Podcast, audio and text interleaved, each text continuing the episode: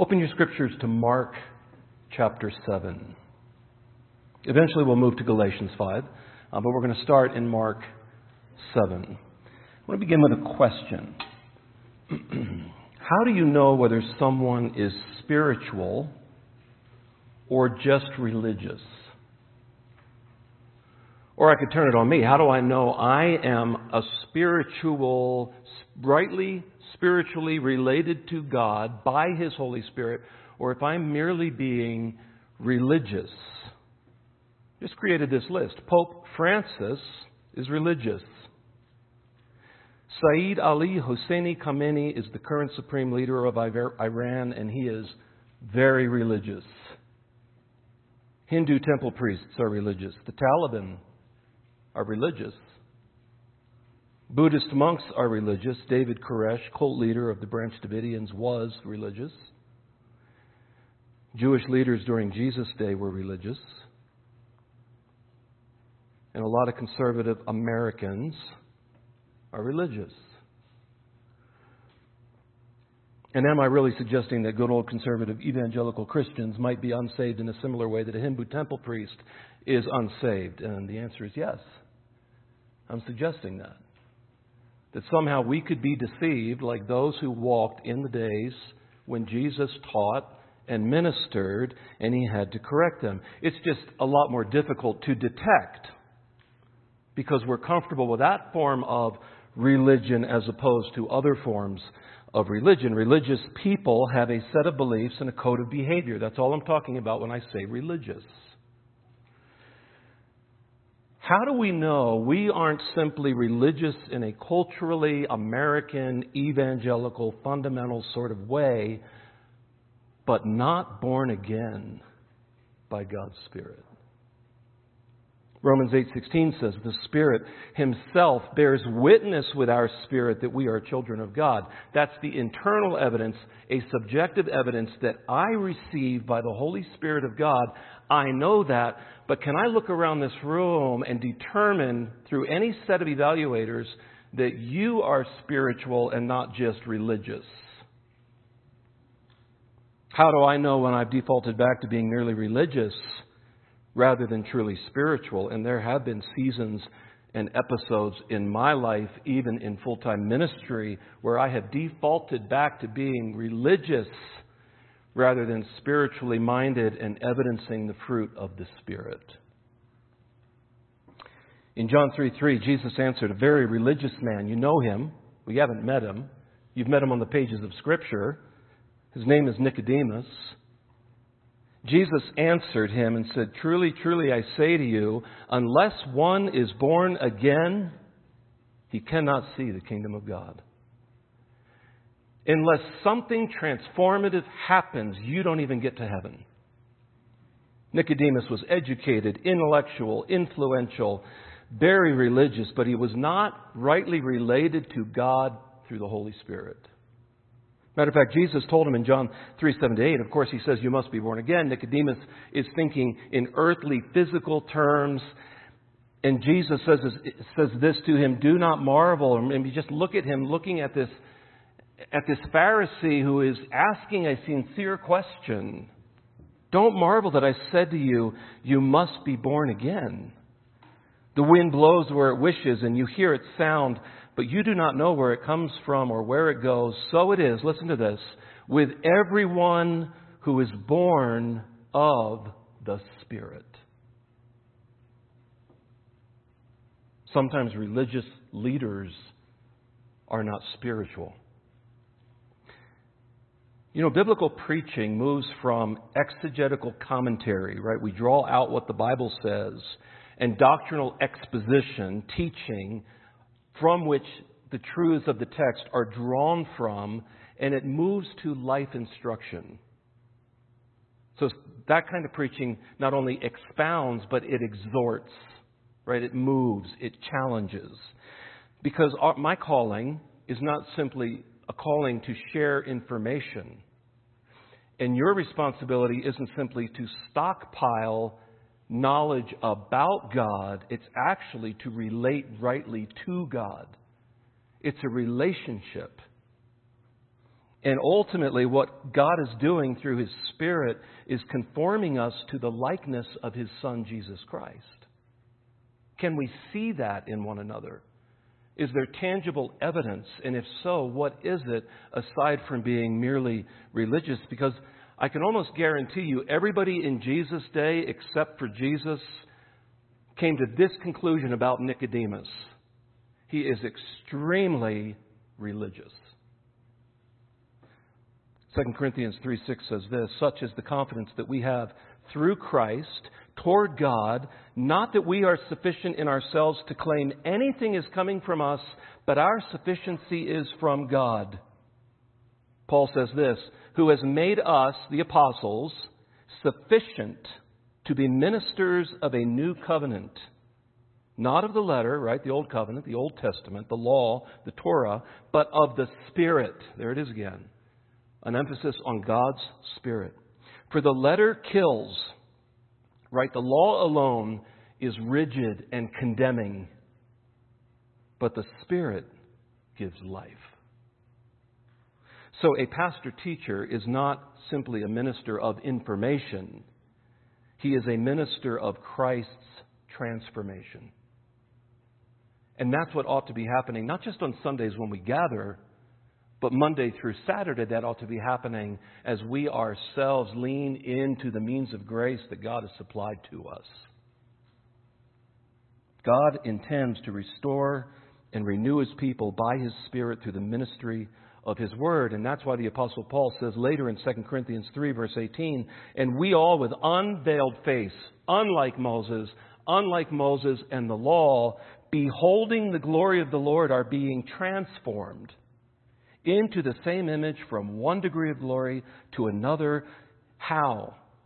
For this comes from the Lord who is the Spirit. And my question is how are we relating to the Spirit of God? There are a few negative responses. I haven't listed all of them, but here's a few. You can resist the Holy Spirit. We see that in the New Testament.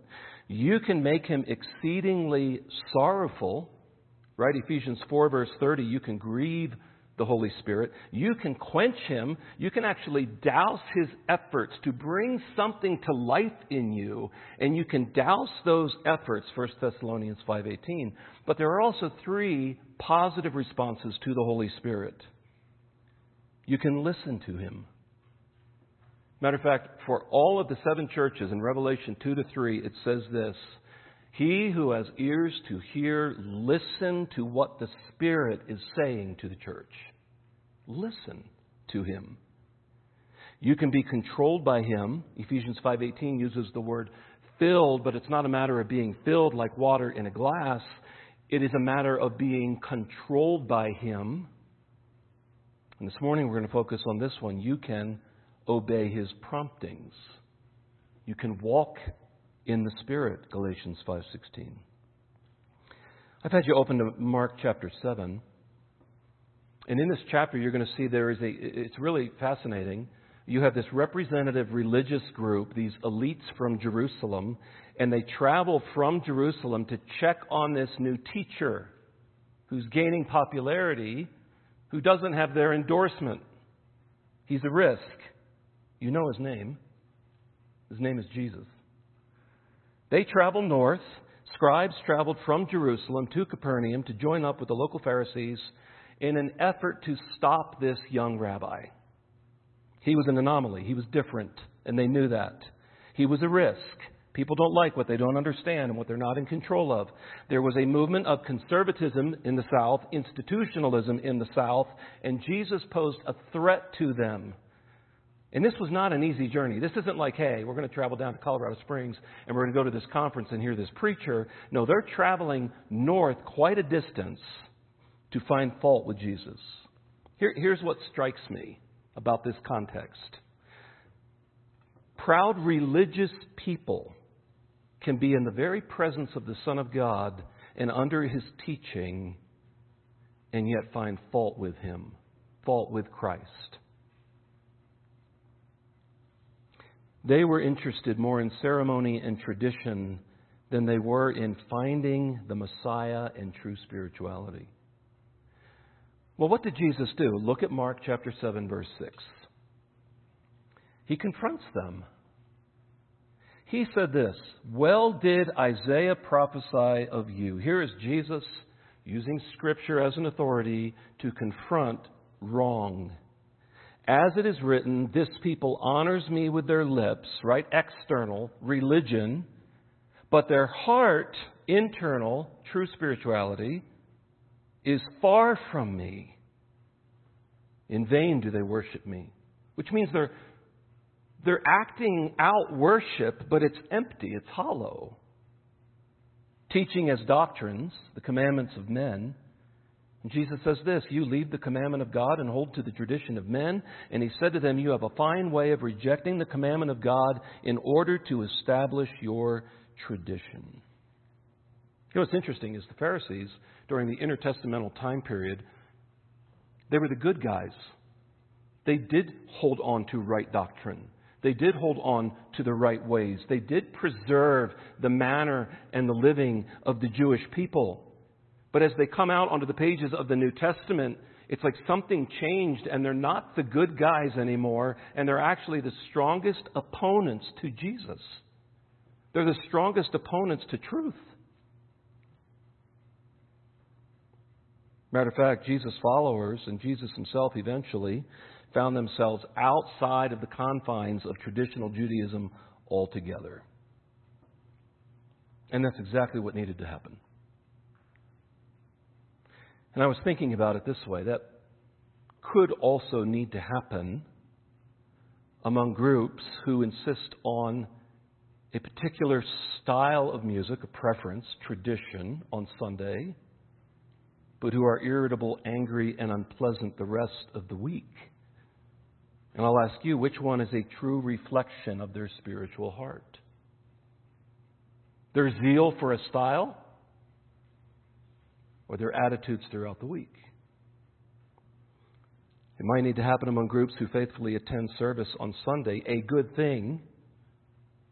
We could even argue biblical tradition, but whose lives are characterized by habitual complaining, gossip, and jealousy the other six days of the week. Which one is a true indicator of their spiritual life? Or those who judge people for not wearing the expected dress code or affiliating under their preferred label, tradition, but who slander and sow discord among others. Which one is a true reflection of their heart? And I think we all passed the test. We know which ones reflect the heart. See, here's our problem. We typically focus on the externals of behavior rather than the internal overflow of the heart. And that's backwards because Jesus came and said, unless you're born again by God's Spirit, and that starts inside internally. It doesn't start with a checklist. Because if you want to compare checklists, the Pharisees have you defeated. That's why Jesus said, look at verse 21 of Mark chapter 7.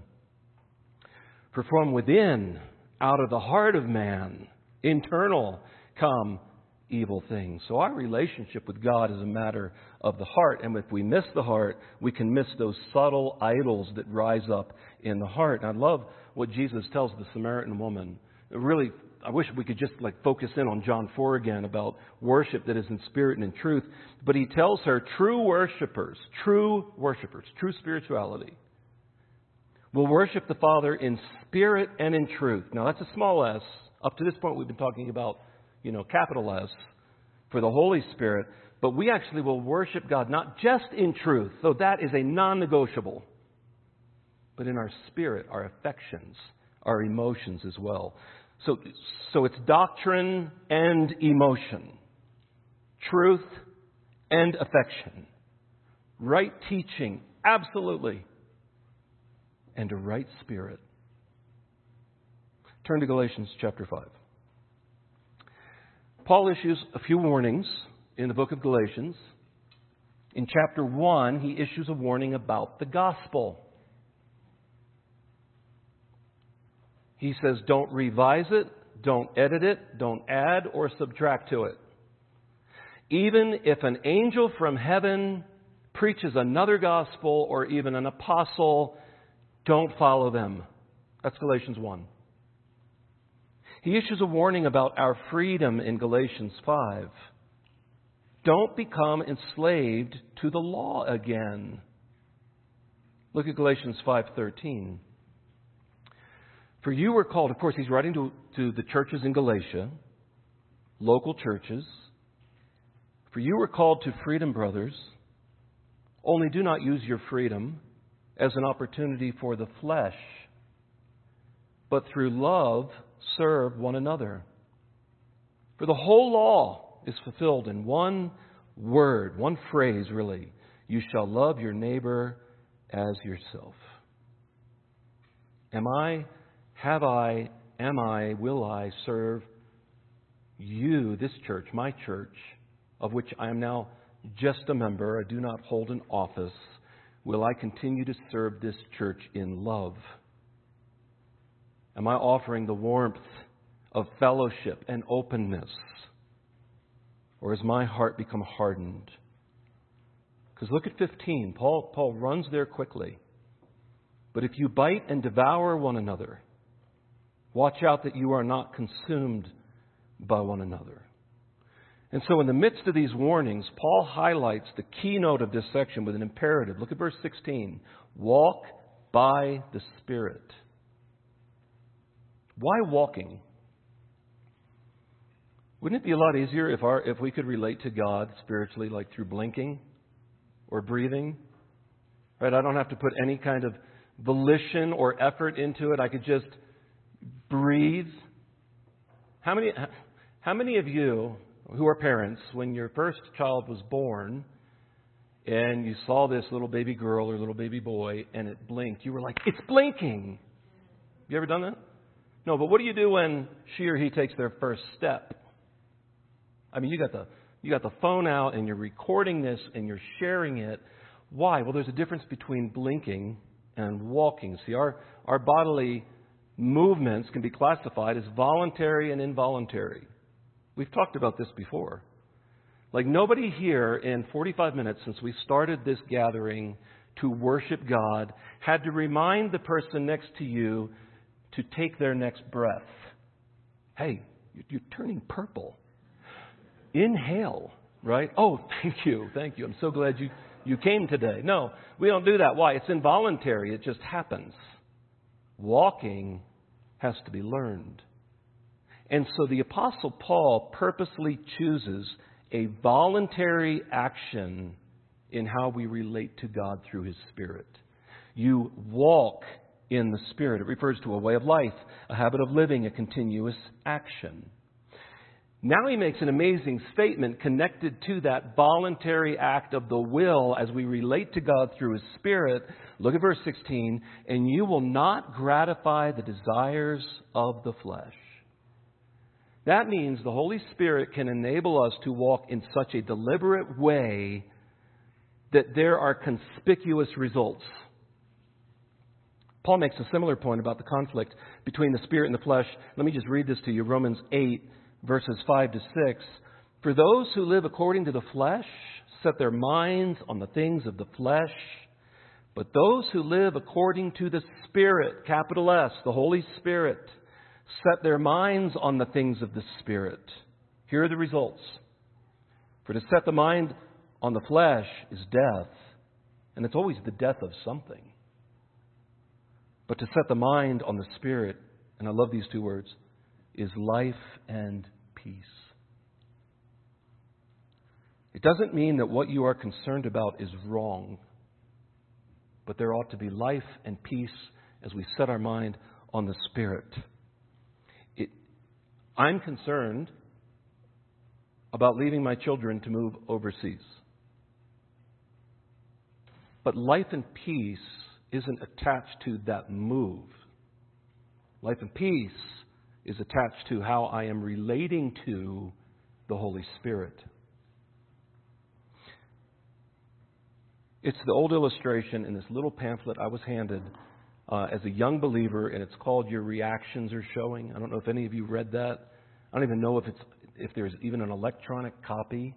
And I believe he was the first one to use that illustration of the tea bag in the hot water. How many of you are familiar with that Okay, five of us, seven.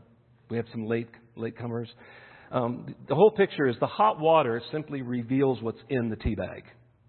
Right? The hot water has no aroma, it's got no taste, right? There's no flavor. It simply reveals the heart. So the circumstances are the hot water. The circumstances are poured in over that tea bag, and the tea bag is our heart. And what comes out is the flavor of what's inside internally. And if it's Kenyan tea picked fresh on the tea farms of Limuru, where we used to hike when we were in language school, it will have a beautiful quality, taste, and aroma, unlike almost any tea you've ever tasted before. But if it's some generic brand that's already been steeped twice, the hot water will expose that. That's what's in the tea bag. We are in a transition as a church. And it's a major transition. The water is hot. And all that's going to do is it's going to reveal what's in our heart. And, and we can show the fruit of the Spirit if we are convinced in our conscience that we are going to vote yes. And we can show the fruit of the Spirit if we are convinced in our conscience that we are going to vote no. But the circumstance that we are in together will reveal where we are at spiritually together. Our actions will either be governed by the flesh or by the spirit. I'm not talking about disagreement as synonymous with divisiveness. We're not talking about that. We're not talking about doing a thorough research. I commend you for, for being zealous about doctrinal purity. I am talking about how we live life with one another. Because the world is watching. This contrast is a major theme in the New Testament. Colossians 3 1 to 4 says this If then you have been raised with Christ through spiritual experience, our union with Jesus Christ, seek the things that are above where Christ is, seated at the right hand of God. Set your minds on things that are above not on the things that are on the earth. Why? Because of what is true about us in our union with Christ and future hope. Verse 3 of Colossians says, For you have died, and your life is hidden with Christ in God. When Christ, who is your life, appears, future perspective, then you also will appear with him in glory. Regardless of what happens this month or next month or on September 18th, regardless of what happens. Our goal and our full desire is not on that date. It is on future glory because of our union with Jesus Christ, and that determines how we interact with each other right now. Galatians 5:17. Look at verse 17. For the desires of the flesh are against the spirit, and the desires of the spirit are against the flesh, for these are opposed to each other. All I'm asking us to do right now is this identify the true nature of the conflict. The true nature of the conflict is in my heart. It is the flesh and the spirit waging war with each other. It's not external to me. My greatest problem is not found in another seat or on another side of this building. My greatest problems are never around me, they are in me is what Galatians 5:17 is saying. And never underestimate the residual power of sin to exert its influence. Since power has been broken, its consequences fully taken by Jesus Christ, but a struggle remains in our hearts. A conflict remains until we see Jesus face to face. There's a conflict of desire. Let me put it in a humorous way with, with this caveat that all illustrations break down at some point. But there is a conflict that's going on. Have you ever wanted to go to a restaurant with your family, right? And you already know where you want to go. You had a, you had a clear desire for some kind of cuisine, Thai or Indian. And as a good parent, you go ahead, you're already driving, and you ask the family where they would like to go. Chaos ensues. I know, I've ridden with the Schindel family. It's awful. sides are taken. We, we always get that. She always gets to choose where we go, right? We went there the last time. How many, is this like unfamiliar territory for any other families? And, and your desire, of course, in this case, now the kids are the flesh, right? Your desire is overruled by another desire.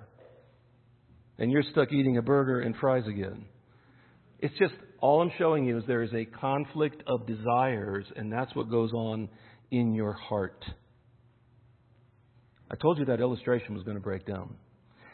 In Galatians 5, there is an important principle to help us understand true spirituality, and it's this God's indwelling and abiding spirit in believers not only opposes the impulse to sin, but brings life and peace. There are two lists, and I want to I just focus on this, and then we'll be finished. Here is the structure of Galatians 5. Verse 19, the first title to this list, it says the works of the flesh. In verse 22, you have a second list, and it's called the fruit of the Spirit.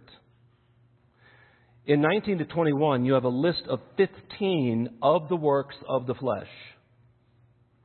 And then there is a conclusion that says those who do these will not inherit the kingdom of God. There is an eschatological conclusion if these are habitually your lifestyle.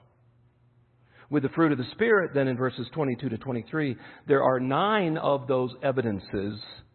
In verse 23, it says this against such things, there is no law. Look at verse 19.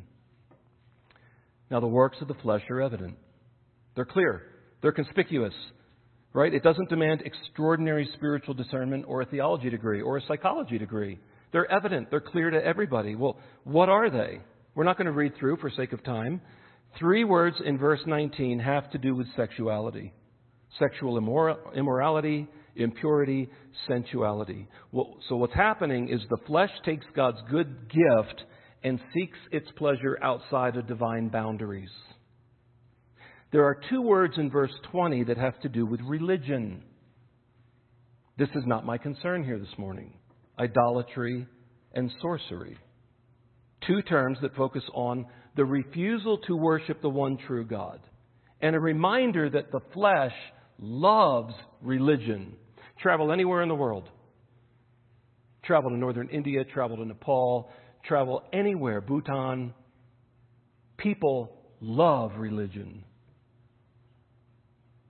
But there's going to be an imbalance here because eight words in verses 20 to 21 describe how fleshly desires destroy relationships. Note the distribution three words for sexual sins, two words for religion, but eight words for relationships. Social sins that disrupt the community of believers.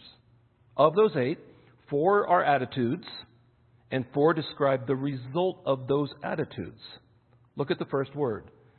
Now, if you're, if you're not looking at the ES, uh, English Standard Version and another version, um, your words will be a little bit different, but you can still track with me. And sometimes when I go to define that word, I'll probably use the word that your translation uses enmity. That just means discord or feud, but enmity denotes the growing hatred. There's a growing bitterness and hatred that lies at the root of discord, not disagreement. We can disagree all the time, and we can question, and we can, and we can apply pressure and tension and go back and forth. That's not what I'm talking about here. I'm talking about something happening inside of your heart that is a growing hatred because of discord. It's the person you're talking about in private. Let me just put it that way. Strife is the next word contentious disposition. It focuses on a, on a very real contention that divides people from one another. And again, Paul is not talking about truth. Doctrine does divide, it's intended to.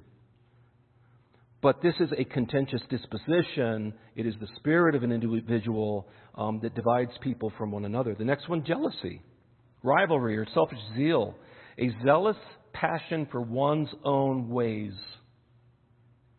fits of anger, or you could say bursts of rage, strong passion of the mind with an adversarial attitude, rivalries, party spirit, selfish ambition. Listen to what James says in James 3, verse 13 to 16, because these are not isolated instructions. These happen anytime a community of believers comes together. Who is wise and understanding among you? by his good conduct, let him show his works in, and listen to these two descriptions, in the meekness of wisdom. But if you have bitter jealousy and selfish ambition in your hearts, do not boast and be false to the truth. This is not the wisdom that comes down from above, but is earthly, unspiritual, demonic.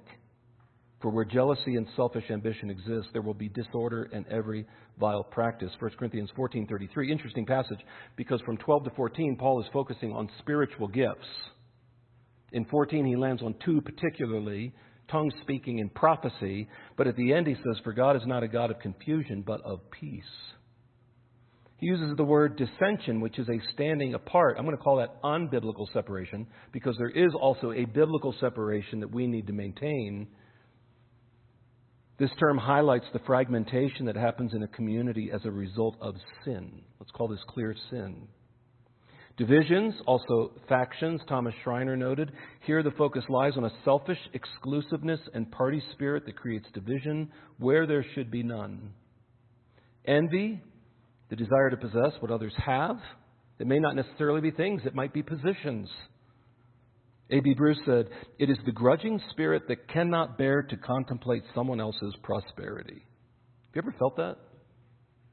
I have. And it eats like a cancer. The final two words have to do with abuse one involving substances, drunkenness, and one involving people, orgies. And then one general statement, look at verse 21, and things like these, meaning this is not a comprehensive list, but can you feel where his focus was? protecting the unity of God's people. The list is startling. Here's why. Because it places socially acceptable sins, envy and divisions, next to sins most Christians find shocking, orgies. And all of them are classified with this warning in verse 21. Look at it. I warned you, I warn you as I warned you before, that those who do such things will not inherit the kingdom of God. Give me five more minutes. In contrast to the works of the flesh, which are conspicuous, there's another list. And this is how we determine between true spirituality and religion. Look at verse 22. But the fruit of the Spirit is love love for God and love for others. serve a person for their good, not ours, motivated by a love for God. This, by the way, is from the Holy Spirit. Listen to Romans 5, verse 5. God's love has been poured into our hearts through the Holy Spirit who has been given to us. The problem with the, with the Corinthians and their spiritual giftedness, matter of fact, this is what Paul says about that church. They came behind in no gift. They had all the gifts. And he even calls them spiritual in chapter 1, but later on has to say, But I could not speak to you as unto spiritual people, but as unto carnal as infants in Christ, and part of that was their abuse of the spiritual gifts. So 1 Corinthians 12, he even gives you a, a list of the gifts, and in verse 14, he expounds on the two that are the most problematic. And then most of you know this, in the middle of this whole treatment on gifts is what? 1 Corinthians 13, the chapter of love. And it's all related. That's not about primarily loving relationships like marriage or families, it is primarily about how we interact with one another in this gathering. 1 Corinthians 13. The next word is joy, a settled and content state of mind in who God is. Joy in God. Not just in his blessings or that life is working out well for us. This too is from the Holy Spirit. Listen to Romans 14, 17 to 19. For the kingdom of God is righteousness and peace and joy in the Holy Spirit. So then let us pursue what makes for peace and for mutual upbuilding. It is possible to be zealous about truth and wage battle for what is right, and at the same time, because of the Holy Spirit, be joyful. With a contented joyfulness in who God is. The next word, peace. Resting in the sovereignty and control of God. This is the opposite of just apathy or indifferent cynicism. Or attempts to control others. Isaiah 26, 3 to 4, you keep him in perfect peace whose mind is stayed on you because he trusts in you. Trust in the Lord forever, for the Lord God is an everlasting rock. This also is from the Holy Spirit, Romans 14, 17 to 19. For the kingdom of God is peace in the Holy Spirit. Guard that. Patience, the next word, the next fruit. Actually, it's all one fruit. You can't just say, well, I have patience, you know, but I'm not really good at loving people. Um, you, you can't separate. It's the fruit, singular, of the Spirit. Well, maybe it's like an orange, and I can just pull that wedge out because I'm not good at that one. You can't know. It's the fruit of the Spirit. Patience, enduring trouble without criticalness, despair, or bitterness. It should be displayed to brothers and sisters and friends and enemies. Listen to Colossians 3, verse 12 to 13. Put on then, as God's chosen ones, holy and beloved, compassionate hearts, kindness, humility, meekness, and patience, bearing with one another. We're going to have to do that. Not just this month and next month. We're going to have to do this for years. We're going to have to do this until we see Jesus Christ face to face. We're going to have to put up with each other by God's Holy Spirit, we can do that. Bearing with one another, and if one has a complaint against another, forgiving each other. As the Lord has forgiven you, so you also must forgive. Ephesians 4 1 to 3, he uses the term walk again. Walk in a manner worthy of the calling to which you have been called, with all humility and gentleness, with patience. He says it again bearing with one another in love, eager to maintain the unity of the Spirit, capital S, in the bond of peace. Kindness. Let me just read to you what Schreiner says. Believers imitate God and Christ whenever they are generous to others, but especially in extending benevolence to those who are not loving in return. Goodness, integrity, moral beauty, faithfulness, loyalty, reliability, dependability, gentleness. What a forgotten fruit of the Spirit humility and self forgetfulness. I love how Paul had to entreat the Corinthian church. He says, I, Paul, 2 Corinthians 10.1, entreat you by the meekness and gentleness of Christ. Self control, the opposite of impulsive, impulsive, riotous living that is without discipline. So, what is true spirituality? Walking by the Spirit and not gratifying the desires of the flesh. How do you recognize this person? We used to sing this with the children down in the basement.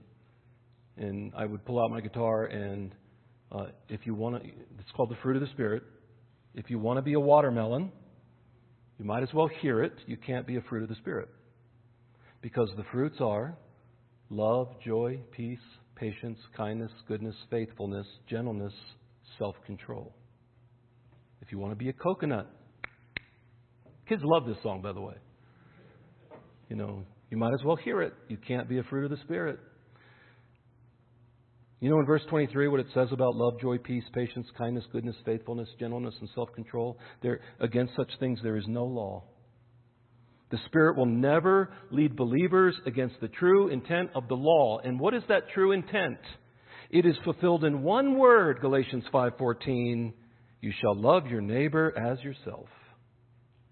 Let me first ask this, am I doing that? Are you doing that? Paul ends the section where he began. Look at verse 16. Walk by the Spirit, and you will not gratify the desires of the flesh. And then look down at verse 24. And those who belong to Christ Jesus. What a beautiful phrase. Have crucified the flesh with its passions and desires. If we live by the Spirit, let us also keep in step with the Spirit. Let us not become conceited, provoking one another, envying one another. What has God done? Verse 24 We belong to Christ. By grace alone, through faith alone, in Christ alone, I am fully accepted by Him. What must we do? Crucify the flesh with its passions and desires and keep in step with the Spirit. So, how are we walking? How am I walking through this transition as a church? I've tripped up. I've stumbled. Well, the Holy Spirit prompts to get back in step with Him. He prompts, and He's patient, and He's long suffering. And you'll know that I'm walking in the Spirit because I will be evidencing the singular fruit that has many manifestations. I'm going to invite our music team forward. While they get set up, I'd like to take a minute or two for us to just have some silent reflection on these truths and invite you to know the sweetness of living a lifestyle of repentance and faith, turning and believing.